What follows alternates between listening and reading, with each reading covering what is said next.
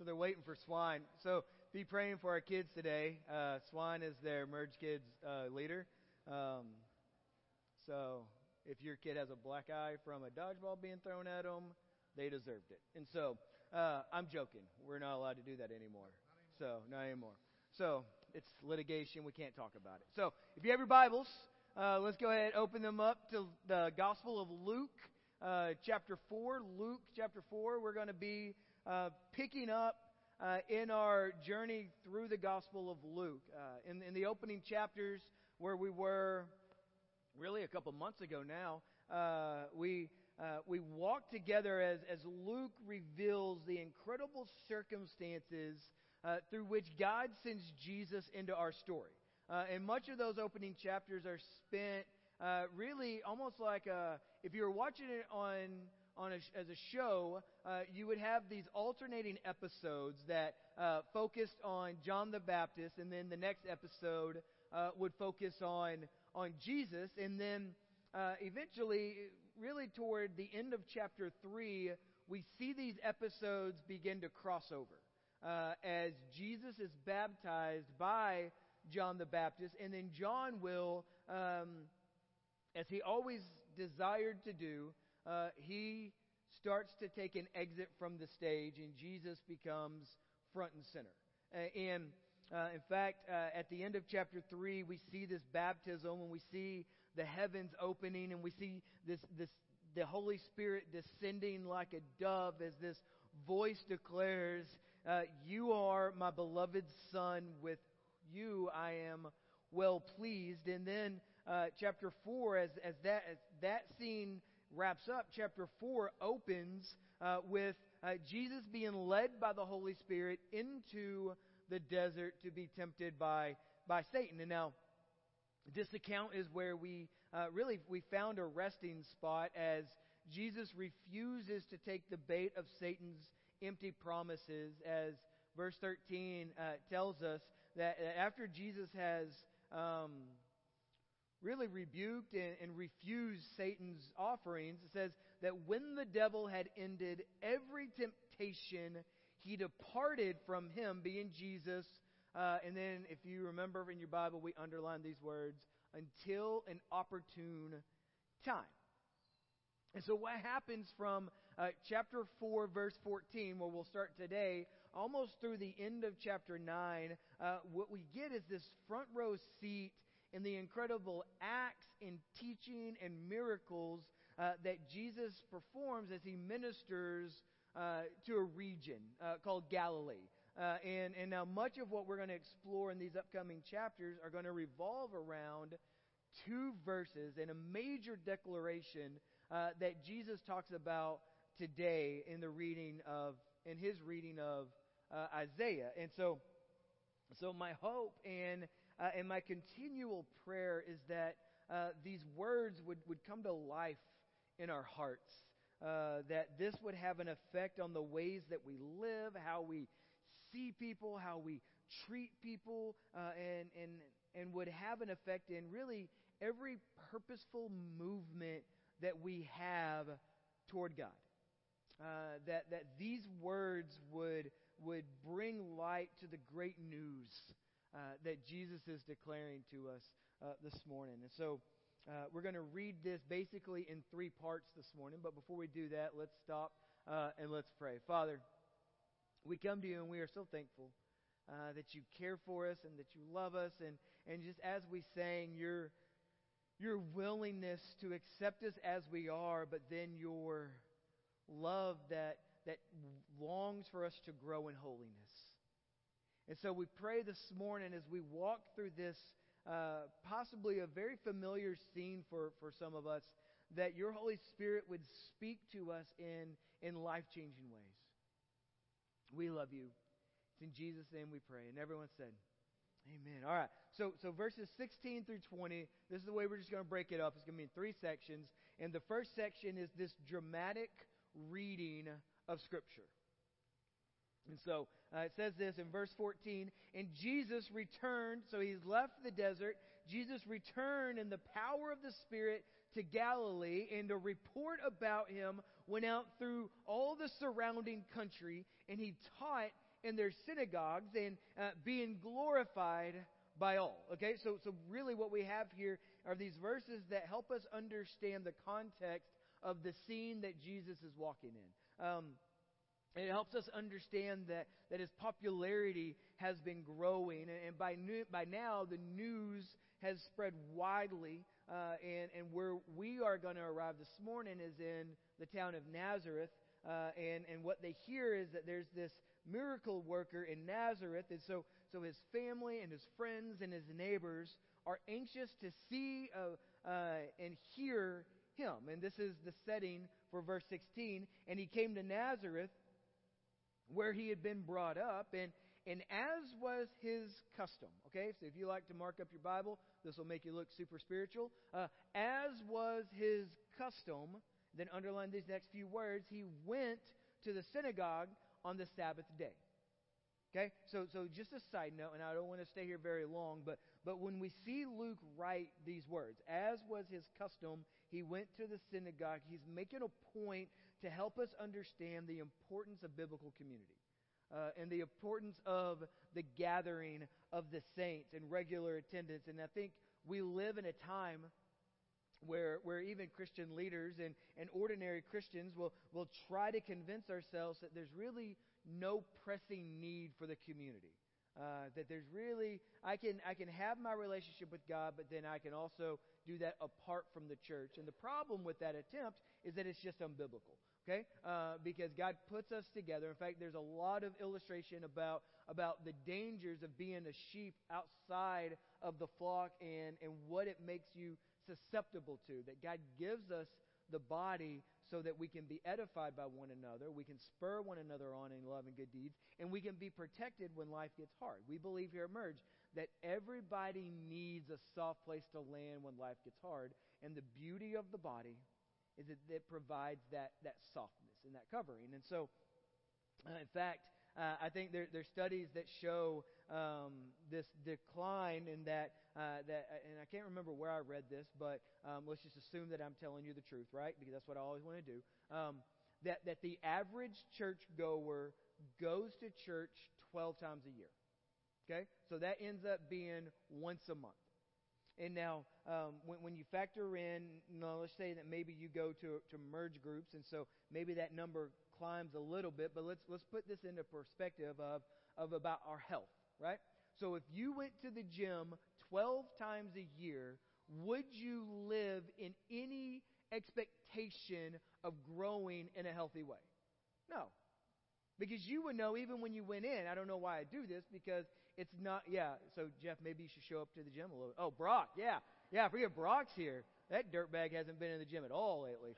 So, uh, I'm sorry, that's the redemption barbell in me coming out in accountability and love. Um, but if you just went to the gym 12 times a year, that would do nothing at the end of a year when it comes to your overall health and your overall strength. And so, so think about that when we say, okay, I, I can be part of a body without being in the body. And it's as if you take away all of your ability to lift the weights together. And so, so no consistency lends the way um, to actual growth. Uh, or no lack of consistency. And so, so what we have here in Luke, I'm sorry, I told you this is going to be a side point, um, but what we have here in Luke is, this, is Luke's making this point that Jesus was a regular part of the gathering of the saints. He's a regular part. He's part of this community with fellow believers. And, uh, and now this isn't mentioned to, to, to guilt you or to invoke guilt in you. It's just to lend a consideration. Uh, and so, so let's go, verse 16. And he came to Nazareth, uh, where he had been brought up, and as was his custom, he went to the synagogue on the Sabbath day, and he stood up to read. And the scroll of the prophet Isaiah was given to him, and he unrolled the scroll, and, and I want you to note this, and found the place where it was written. So, so Jesus is handed the scroll of Isaiah the prophet, and he starts to open it, and he finds this specific uh, set of verses. Verse 18 The Spirit of the Lord is upon me, because he has anointed me to proclaim good news to the poor. He has sent me to proclaim liberty to the captives and recovering of sight to the blind, to set at liberty those who are oppressed, to proclaim the year of the Lord's favor. Verse 20, and he rolled up the scroll and he gave it back to the attendant and then he sat down. And all uh, and, and the eyes of all in the synagogue were fixed on him. Okay, so, so, so we pay special attention to, to verse 17. So the scroll the prophet Isaiah was given to him, and he unrolls it. And, and the place that he found is, is really for us 61 chapters into what Isaiah wrote. Okay, so this isn't like a like a oh hey uh you know like the way most of us read our Bible at time like uh, let's just pick this spot. So so he scrolls and this anticipation builds and he finally gets uh, really almost toward the end of it. And uh, and what happens in chapter 61 of Isaiah is this prophecy of the coming Messiah who brings the salvation of God. And so, so Isaiah says that the Messiah is anointed primarily to do this one major thing, and it's to preach. In fact, uh, and that's what a prophet does. A prophet preaches the very words and the very promises of God. And we see three mentions of preaching just in these two verses, right? That that to preach the good news to the poor, to proclaim release to the captives and recovery of sight to the blind, to see, to set the free the oppressed, or, or to proclaim the year of the Lord's favor. And the fact that Jesus makes it a point to find and to read this passage from Isaiah provokes really just uh, uh this wide uh, variety of difference of opinion on how we interpret him and, and his mission. Uh, in fact, sometimes people will take these verses and they'll interpret this quotation as, as a political statement that Jesus was uh, being political, and they view Jesus as a as a social and a political revolutionary uh, because the reference to uh, because of these references to liberating the poor and liberating uh, the oppressed, and uh, and they understand this this passage to have implications really for the mission of the church. In uh, specifically in the church's mission to alleviate the suffering of people who are actually poor and, and imprisoned. Now, some other people uh, will view, some other Christians will view this quotation more in, in spiritual terms. They, they'll view the passage as a picture of the coming uh, spiritual salvation that Jesus provides. Uh, in fact, in this view, the poor and the blind and the oppressed are, are poor and blind and oppressed because of their sin. Uh, and so, so Isaiah 61 certainly has in mind this um, sal- salvific uh, meaning. I think that's a word. We're going to go with it. Okay? Um, and so, so this salvation kind of anticipates this time when, when all the people's spiritual brokenness and, and all the people's spiritual poverty, poverty and, and all this people's spiritual imprisonment and spiritual blindness and spiritual oppression, that, that, that because of sin, that, that all, there will be a time when all of it's restored and reversed by God. And you say, well, which is it? And I'm like, well, I think it can be both. And you say, so is this either or? And I'm like, no, I think it can be both of these things at play. And I think while well, Isaiah 61 foresees this the salvation fulfillment. It, it, here's what we need to know that, that it can't mean for us what it didn't mean for them. Okay?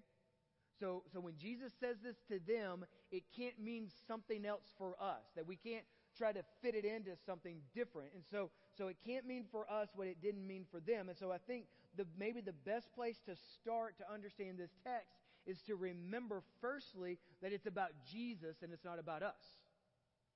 Okay? So when Jesus gets up and gives this passage out of Isaiah, he's not giving it about us, he's giving it about himself. This is Jesus saying to us that the prophecy in Isaiah refers to his own life and his own ministry. Now, everything that we want to interpret from there um, is an extension of who we are in him. Does that make sense?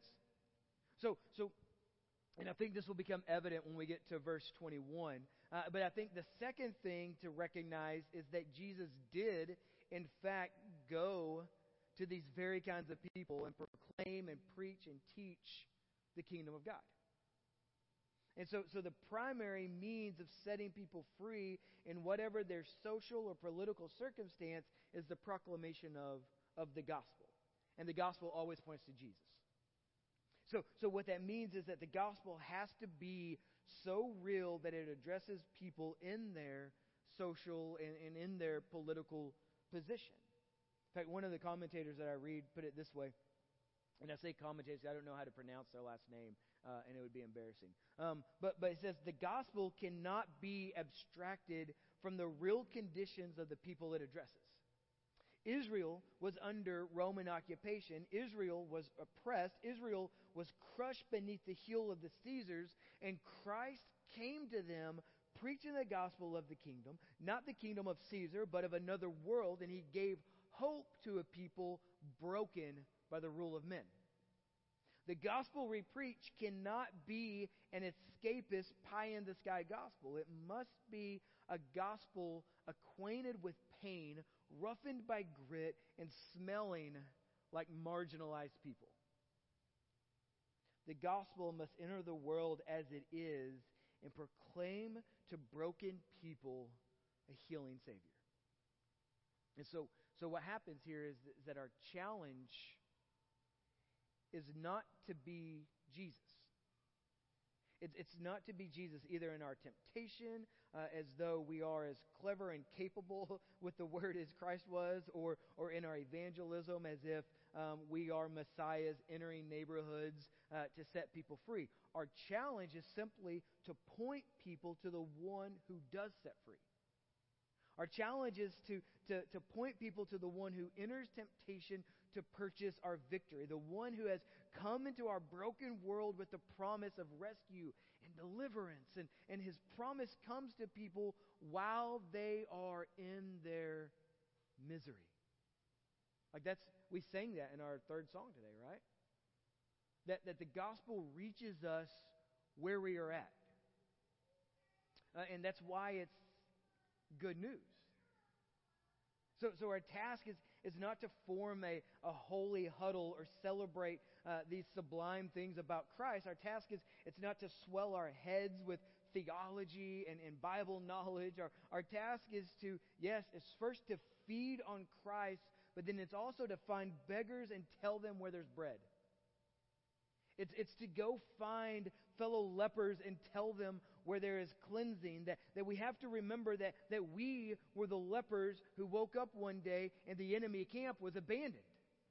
And so, so we needed the victory, but we didn't earn it. And so, like people glad to have been found what they most desperately needed, our task is to go into our neighborhoods, into our offices, into our kids' sport teams, and tell them that there's a Savior who supplies all of their needs. Every single one of them. And I wonder as I say those words if you say, eh, surely that's for somebody else. So we move to, to verse 21, and, and it's so important we get this connection. Because Jesus reads these things, and what we find in 21 through 27 is this dramatic revelation of the scripture. And so, so this scene, it drips with drama and anticipation. And I, I don't know, I wasn't there, but, but I believe Jesus understood how to own a crowd. Okay? Not in his ability to dupe you or to trick you, but just in his presence. So he comes in and, and Jesus rolls the scroll and he sits, he hands it back to the attendant and then he just sits down and I believe there's this beautiful, awkward. And it says that all the eyes were fixed on him. And I think from that seat, he opens in verse 21 and he began to say to them, Today. Today. Not in Isaiah's day, but in their day. On that very day. Have you ever been, um, like maybe to a sporting event that, that you didn't know at the time was going to be like a, a famous moment, but now that when y'all talk about sporting events, you're like, oh, I was there for that day, right? So Jesus comes in and he says, today, on this very day, today, this scripture, so the announcement of God's salvation promised long ago, today this scripture has been fulfilled. So completed, it's been brought to pass, it's, it's come true. So today the scripture has been fulfilled in your hearing. So, right in front of you, with my words, in person. And in one sentence, Jesus proclaims he is the Messiah who brings this great salvation that's promised to Israel. In verse 22, and all spoke well of him and marveled at the gracious words that were coming from his mouth. Okay? I want you to note that because we don't end here. Okay? We don't end with this googly eyes like Jesus is so great moment. Okay? All right? So, so in verse 22, all spoke well of him and marveled at the gracious words that were coming from his mouth. And they said, Is this not Joseph's son? And so, so the people sit and they enjoy their sermon, but they don't see the Savior. They, they, they think Jesus is a nice preacher, but they're almost too familiar with him. They, they, they all look at each other and they say, Isn't this Joe's boy? like they, they miss the very fulfillment of the scripture that Jesus goes on to anticipate what the people are thinking. And he says in verse 23, And he said to them, Doubtless you will quote me this proverb Physician, heal yourself. What we have heard you did in Capernaum, do here in your hometown as well. And, and he said, Truly I say to you, no prophet is acceptable in his hometown. And so, so, so Jesus sees them even though they don't see him. And Jesus says, There's coming a day where you're going to say to me, Doctor, heal yourself. And, and what that really does is it kind of it kind of takes us. We we can't help but think about the religious leaders at Jesus' crucifixion as they mockingly say to him, "He saved others. Let him save himself if he's the Messiah."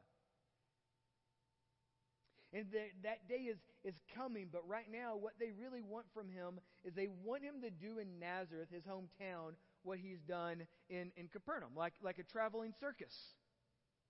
Like, hey, we heard the show was great over there. We'd like to, to see it here. Right? And this will be a consistent theme with people who are uh, trying to come to Jesus without really coming to Jesus. Okay, we want the food and we want the, the miracles, but we don't really necessarily want the Messiah. And Jesus every single time will see through that. And, and so, so they want him to put Nazareth first. They say, hey, we want you to do your biggest stuff here, uh, mainly so that when people are coming into town and it says on the sign, Welcome to Nazareth, they can say, Hometown of Jesus and his many miracles. And it's this response. They, they want him to prove himself by working miracles and putting Israel first. And it's this response of pride and unbelief. It's, it's self importance and, and it's entitlement. And Jesus finds no honor in their response. And this is where things start to get hard for them. Because to honor Jesus, here's the thing you have to receive him as he really is. You, do you get that? Like, like he's not willing to be any version of Jesus that you want him to be that doesn't end with Savior and Lord. Okay? Like he's, he's not your genie, he's not your, your wishful thinker, he's not your um, just, uh, I guess, a lifesaver with your drowning.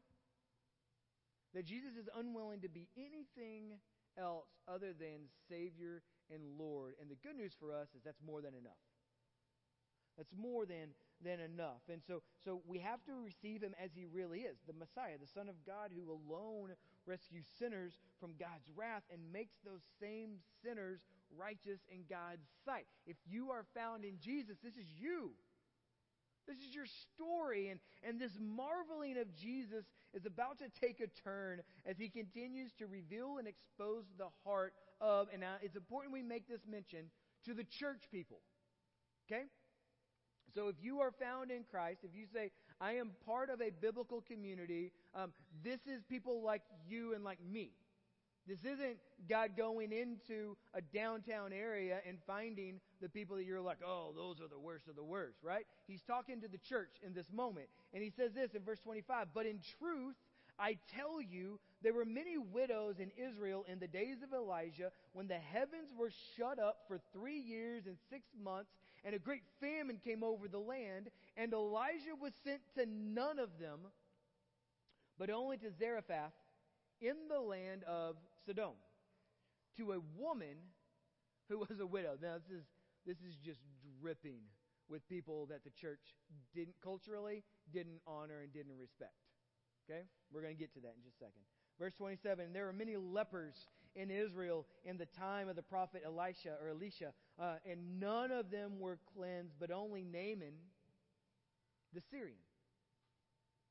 And so, so we read these words without, if we read these words without taking in the cultural significance into play, we're going to be very surprised when we get to verse 28. Okay? Um, and so what, what Jesus does here, and I'm, man, I'm so I'm so thankful for these words because it expose this this is about to expose us. Okay? So so what Jesus does here is he exposes the hearts by revealing God's heart for the people. For all people. So, so the second part of this revelation is that, that there will be people in that very room who, because they miss Jesus, will be cut off while there will be Gentiles who will be brought in. Okay? So, so, so, and those Gentiles who they hate and who they convince themselves that God hates, they'll be brought in through the gospel. It'll be extended to them. And so, so Sidon and Syria, they were, they were simply Gentile lands and Gentile people. And Jesus is saying that God's salvation passes over Israel at, a time uh, and, and went to these unclean Gentiles. And, and Israel, uh, as you walk through the Old Testament, they reject prophet after prophet after prophet, right? Um, and, but the Gentiles will receive them and are saved. And now, what we find as we read the Bible and we see just God's story of redemption written, that, that God has always intended to save people from every nation and ethnic group and uh, language group, and not just Israel.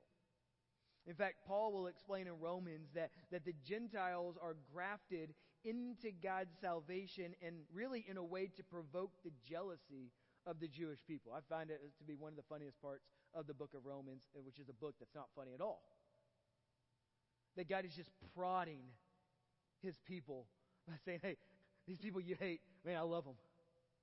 I love them. And they're like, no, that's not right. That's not fair. And he's like, no, no, I love them. And they're mine. And I'm sending my son, and he's going to redeem them all. And so, so this is what Jesus preaches here that, that some in Israel will be cut off, and then the Gentiles will be brought in, which is why uh, we teach around here that, that, that every person has to make a decision to follow Jesus. None of us. None of us get to ride into heaven on the coattails of a relative. None of us get to ride into heaven on the coattails of a person that we admire or a buddy. Okay? We're not going to a club. We're not saying, hey, I'm here with them. That every single one of us, I don't go to a club either, um, mainly because I'm not cool enough.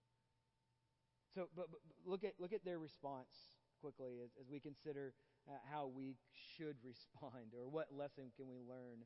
Okay, so so let's remember verse 22, right? The the people are marveling at Jesus.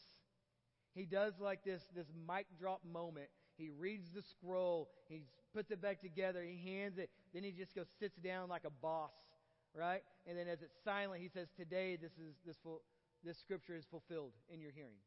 Right? And so they're completely in awe of him in verse 22. And then we get to verse 28 and we find this section that's a dramatic response to Scripture. It's very dramatic. In fact, when they heard these things, all in the synagogue were filled with wrath. And they rose up and they drove him out of the town and brought him to the brow of the hill on which their town was built. Okay, now listen to this so that they could throw him down the cliff. All right? So, like, I, I don't know how quickly you can turn from marvel to wrath. Okay? I bet you our kids could be like, oh, it's like that, right? But, but, but in this moment, they're looking at Jesus and he says these things. This is the difference, right? We're going to explore that just for a second. But, but he says these things and they go from marveling to, we got, let's kill him. Let's throw him off. Now, here's what I love about this scene because Luke doesn't give us any further explanation on, on how this plays out. And I would have loved to see the Mythbusters on it, right? But it says, it says this in verse 30 But passing through their midst, he went away. like, I don't know how that plays out. Like, he is the focus of why everybody wants to, like, they're only wanting to throw one person off of a cliff, and somehow he gets away. St. Augustine, Mark, you thought that was funnier than, like, I think that's strange because Luke doesn't say how he did it because a magician never reveals his secrets. Um, that's not true. All right. So St. Augustine says this They love the truth when it enlightens them, but they hate truth when it accuses them. Now, here's Here's what you need to hear it's the truth. Okay? They, they love the truth when it enlightens them, but they hate truth when it accuses them. And I think these are very fitting words here in, in Luke 4, and I think they're fitting words here in this room. That, that, so let's walk, not run for a second, right? So, so what changed between the marveling and the wrath of the people? And it's essentially two things that Jesus has said that he has said that there are those in the church who don't see Jesus correctly. That's what he says. There are those in the church, you don't see me correctly. I think, I think Luke 4 compels us to consider if we're like the people in the synagogue who are missing Jesus. Uh, that perhaps we've been brought up in the church the way that they were raised in the synagogue, that, that we know we know the language of the church, we know the culture, we know the rituals, we know we know the routine, but we don't really know Jesus. We haven't really given Jesus all of our heart because you get that, right? That, that when Jesus says, I want I am your Lord and your Savior, it's all of you. Not just the Christian part of you, not just the, the easy parts of you, that it's all of you.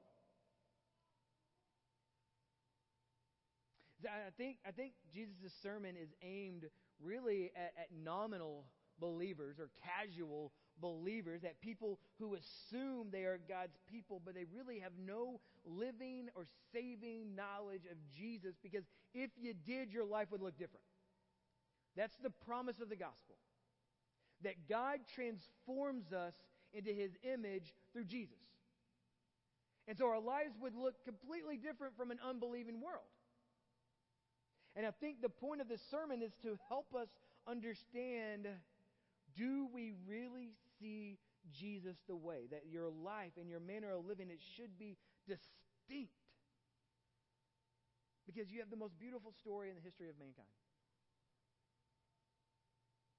That, that you, again, I say this, and, and I don't I don't know if where if you're this is you or not, but but your friends shouldn't be surprised to hear if you're a Christian or not. They shouldn't that, that the Lord's application uh, to them and, and, to us is that, um, that you can miss God's salvation if you fail to recognize Jesus, no matter how many hours you show up on a Sunday morning, no matter how many potlucks you go to, no matter how many t shirts that you accumulate from all the churches that you've been in your whole life. That you can still miss Jesus here.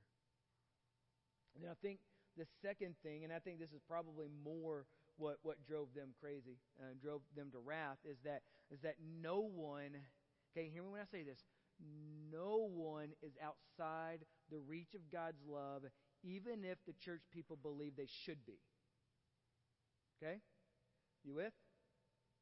And no one. The gospel is extended to everyone.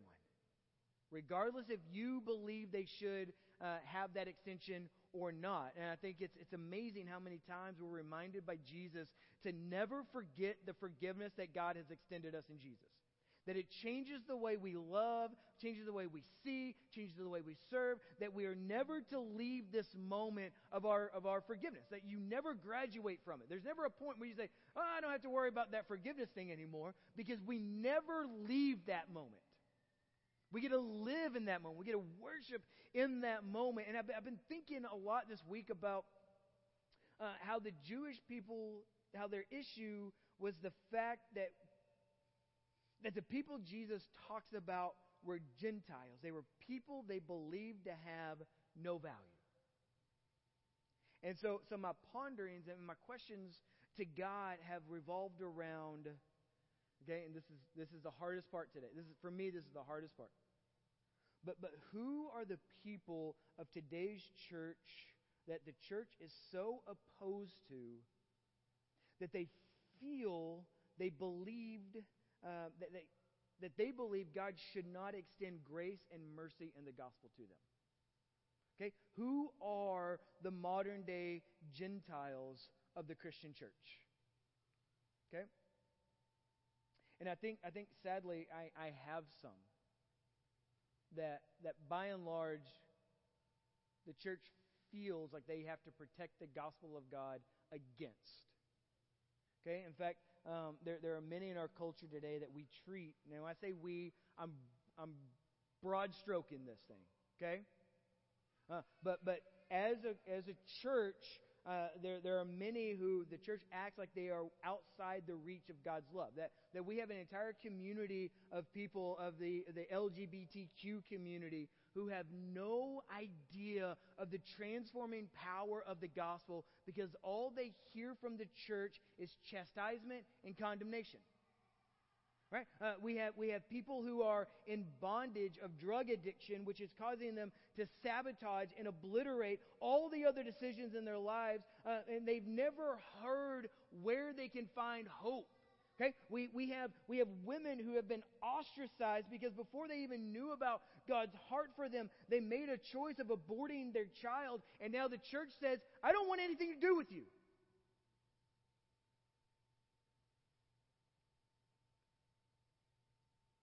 And what we do in these moments, guys, is we completely forsake the forgiveness that God has given us as a valve of curing all of our brokenness.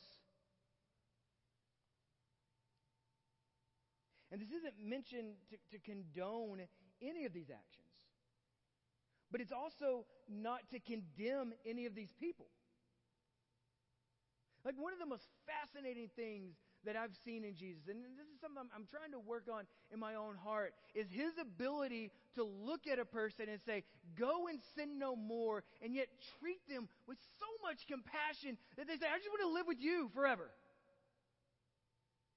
Like, what a picture of the modern day church.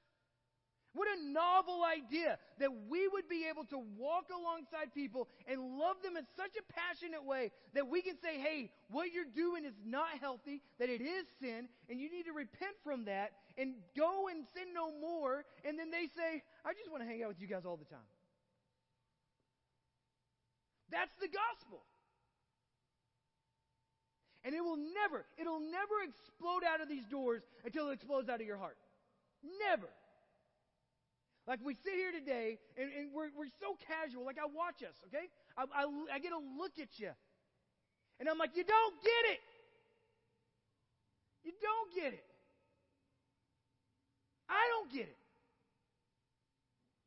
There are people who you say don't deserve the gospel, and the gospel looks at you and says, You didn't deserve it either.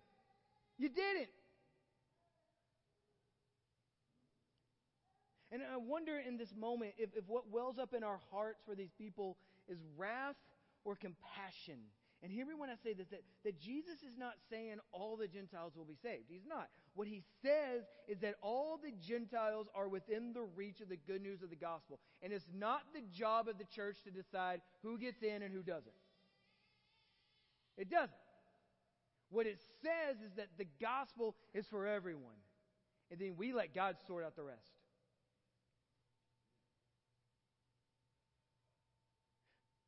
So, You know how I know this to be true? Because this is, this is my story.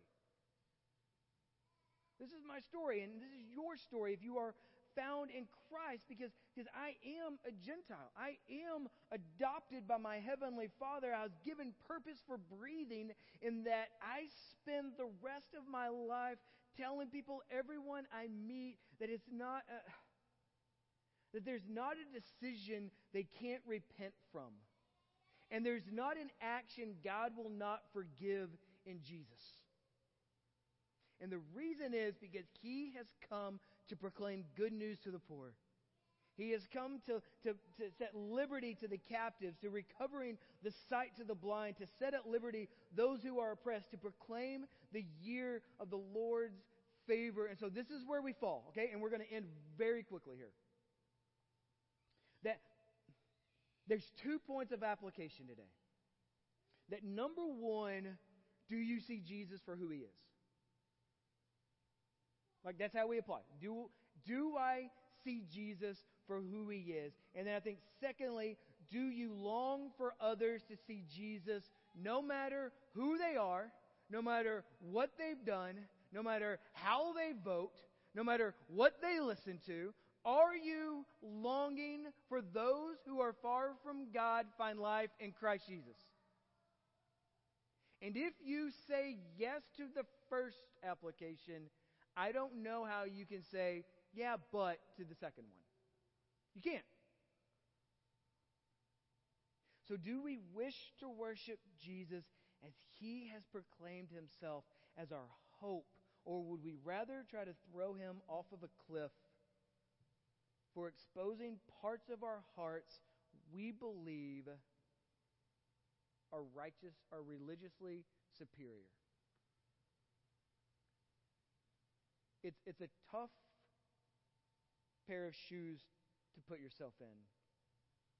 When you say, Would I sit in that room and marvel at Jesus? Or would I want to throw him off the cliff?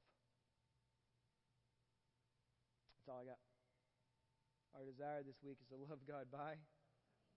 Interesting as we wrap up, we're, we're not going to do a reprise um, because Chris is doing everybody else's job in there. Um, but, but I do want to say this. If, if you need prayer today, we want to pray with you. If you've never asked Jesus into your heart, he is exactly what he says, who he says he is. Like he never lies about it. Okay? There'll be some people over here, they want to pray with you. Maybe you have questions. We sang that earlier. We welcome those questions.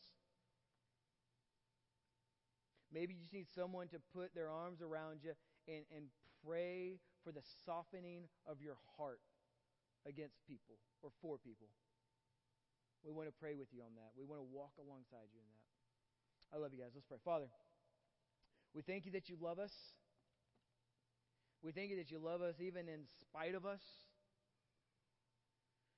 Father, I pray you would put inside of our hearts a deepening desire for those who are lost. Father, I pray you would give us eyes to see people through the lens of your love. That we would be able to walk into the brokenness and the messiness and the darkness of other people's lives so that we can declare how good you are. And how Jesus' light will bring them out of that darkness and out of that brokenness. Father, help us be a people who didn't just go to church this morning. Help us be a people who are transformed by the goodness of you. And transformed because we know what you have done to rescue us. It's in Jesus' name we pray. And everyone said, Amen. God bless. You're dismissed.